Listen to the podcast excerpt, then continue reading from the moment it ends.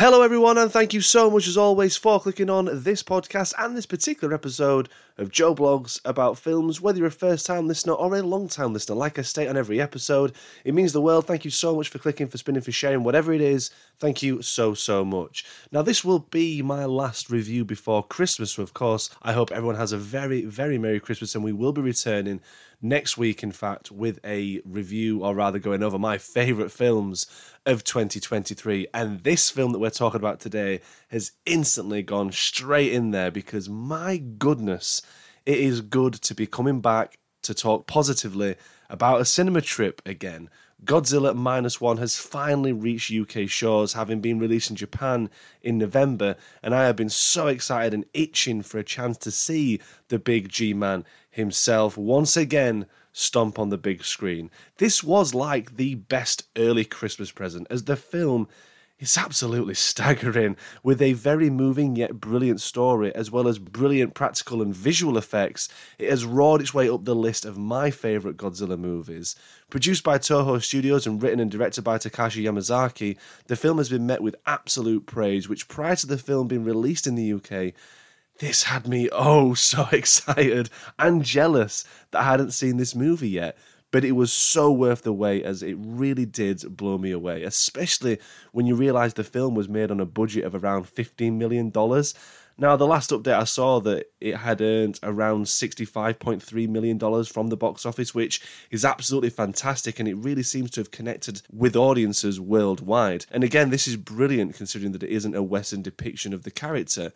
And it was quite funny prior to this film starting as we got to see the trailer for the next Godzilla and Kong film, which that was my first time seeing that on the big screen. Of course, we've seen it land online, but to see it on the big screen was a different thing altogether. And yes, I do have a lot of thoughts about the next installment and where that franchise and universe is heading. But it really did make me ponder about how much I just miss a straight up monster flick solely containing Godzilla. We can laugh and we can make jokes about the 1998 TriStar film, but I will take that any day of the week over where we've gotten with the MonsterVerse, it seems.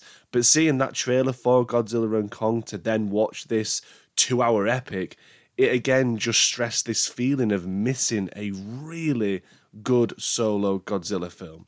Now, obviously, for me, Gareth Edwards nailed it with his legendary release in 2014, and I really think that Takashi Yamazaki has put his G film right at the top as well. And for me, it's almost neck and neck with what Edwards did in 2014. Now, the film has many influences, obviously ranging from the 1954 Godzilla film, the original that is. Obviously, there's Godzilla, Mothra, and King Ghidorah from 2001, and a sprinkle of Jaws from 1975 in there. Takashi Yamazaki has created something so special, and it's instantly made it one of the best films of the year for me. But before we do proceed, obviously, and hear me gush even more about this film, the podcast is available on Apple, Spotify, and Google Podcasts, as to RSS.com. Jump onto the socials as well, give us a like and a follow on there, searching Joe Blogs About Films into Instagram and Facebook. If you could too, hit the notification button wherever it is that you listen to this podcast from. That'd be grand. And finally, leave us a review, five star four forces, whatever it is, that'd be tip top. The disgraced kamikaze pilot Koichi Shikishima returns home from World War II, building a new family with Noriko and the orphaned baby Akiko. Together, they try to survive as Godzilla rampages through the still recovering city. I think taking the setting back to post World War II was a really, really smart creative decision because it allowed to create a really thoughtful and moving story about the people of Japan and how they are trying to recover from the destruction caused by the war. It's also a great move because then it allows a further deep dive into the lead protagonists and their situation on the back of the war.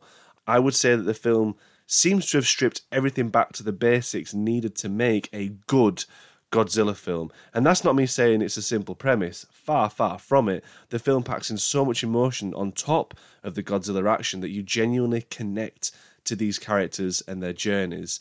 I just mean when comparing to what we've currently got going on with the MonsterVerse, you know, within Legendary, this is so stripped back and a far, far, far superior film than everything past, obviously, Gareth Edwards' 2014 release. And it feels like this is the classic Godzilla story of old. It does heavily centre around the humans and the repercussions of war, but it's done in such a brilliant way of bringing people together to fight to save their home.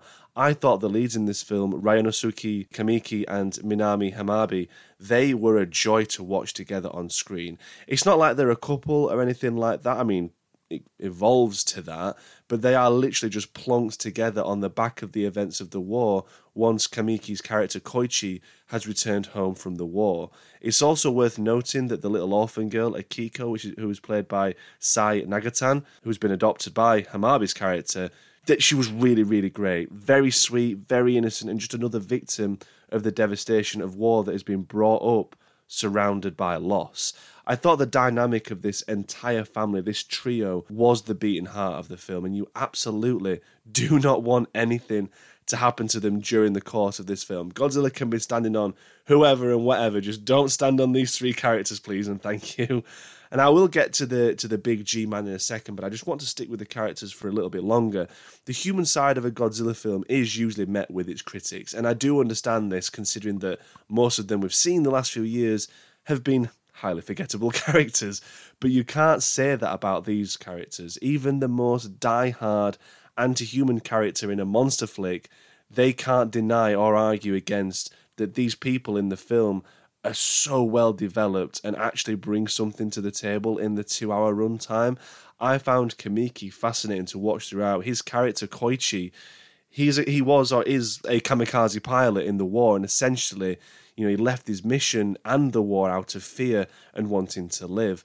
And it's then the journey afterwards for him that is performed exceptionally well. Not only does he skip his orders, but he's also one of the few that actually witness Godzilla's destruction very early on, which only adds more to his weight of guilt.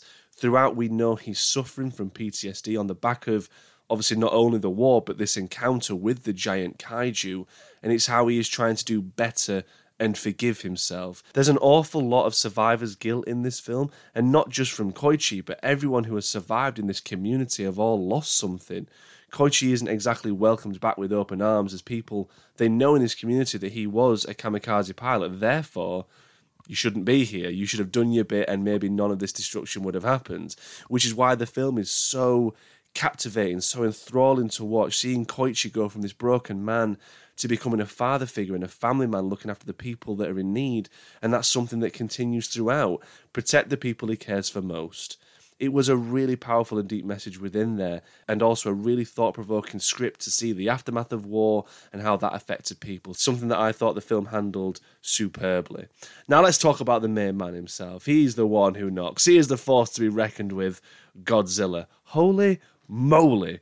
This Godzilla was a ferocious beast Kudos to the team as well for having Godzilla as an actual villain and not just a misunderstood anti hero that's here to bring balance to nature. No, this Godzilla will destroy and do as he pleases. There were a lot of similarities I felt to that grounded and moody approach of Gareth Edwards' 2014 flick, and as well that Godzilla doesn't get an awful amount of screen time. Definitely more so, I would say, than Edwards' release, but it was the perfect amount that you were you were left wanting more granted yet you couldn't stop replaying the sequences of Godzilla over and over in your head. I know I've banged on the drum of how this has shot straight up the list of favourite Godzilla films for me, but man alive, the sequences were so memorable. Writer and director Takashi Yamazaki wastes no time in getting him on the screen, and good heavens, was the intro for Godzilla Wild. Some of the camera angles here were phenomenal and such a joy. Godzilla would be reaching down and snapping people up in its jaws, and we'd track with the beast as it flung the poor soul across the island, and the camera would then track back down to view the other men who were trying to avoid death at the hands of this beast. It was just brilliant so up and down and worked so well creating that fear and panic that the men would be going through as this monster just tears through their camp. Honestly, such a good intro to his character. But the film, honestly, is made up of these excellent moments. There's sequences that that's been used in the trailer where Godzilla is chasing a wooden boat that our heroes are on in the sea, and it looks just stunning. I, I love the Jaws vibe that the film ran with here in these moments of having these men on the boat at sea as they are taking out sea mines left from the war. Again, a brilliant, brilliant dynamic seeing these guys on the boat, but Godzilla popping up and chasing them. That, that that's peak cinema for me this year. I'm not even kidding. That was tremendous. The effects in this sequence are absolutely staggering. Surely, surely this shot alone of seeing his head in the water and dorsal plates sticking out surely cost the entire budget. I mean, if this was a Marvel film or anything like that, it definitely would have been. It just looked so real. And Godzilla design in this film is really top notch. I love how his dorsal plates are all jaggy and sharp and not really in any formation, gives off that real sea creature vibe. Added as well that his body is so jaggy and almost it looks like ash, which could be a nice nod to its origin roots with the atomic bomb, this and that. But I honestly couldn't get enough of the creature's design and how it was a case of less is more. We, of course, get to see Godzilla from top to bottom in the film, but I do love when we only get to see things like a foot stamping down through the city, or seeing trains and cars or whatever on the street just be flung around from a corner as the beast waves through. It's just stuff like this and that that really helps build and form the idea and concept that this monster is a real beast, a real beast. And Godzilla is certainly that and then some in minus one. Even his atomic breath was a stunner, like an actual atomic blast. You get hit with this thing, you are cooked. End of. That is it. I think each time the atomic breath and blast went off, my eyes would just widen in the cinema, like your jaw just slowly drops at the sheer power that it has wonderful, wonderful stuff. Added as well that the design of having those dorsal plates pop up out of his tail and up his spine as he charges the atomic breath up, and we see the blue colour emerge from the plates was, oh, it was a chef kiss of an addition to the design, and I would absolutely love to see more of this version of the creature on the big screen. But overall, this film was just simply excellent. If you've not guessed already, I think it was excellent. It had such a deep and rich story of personal trauma, as well as bringing people together following the devastating events of World War II.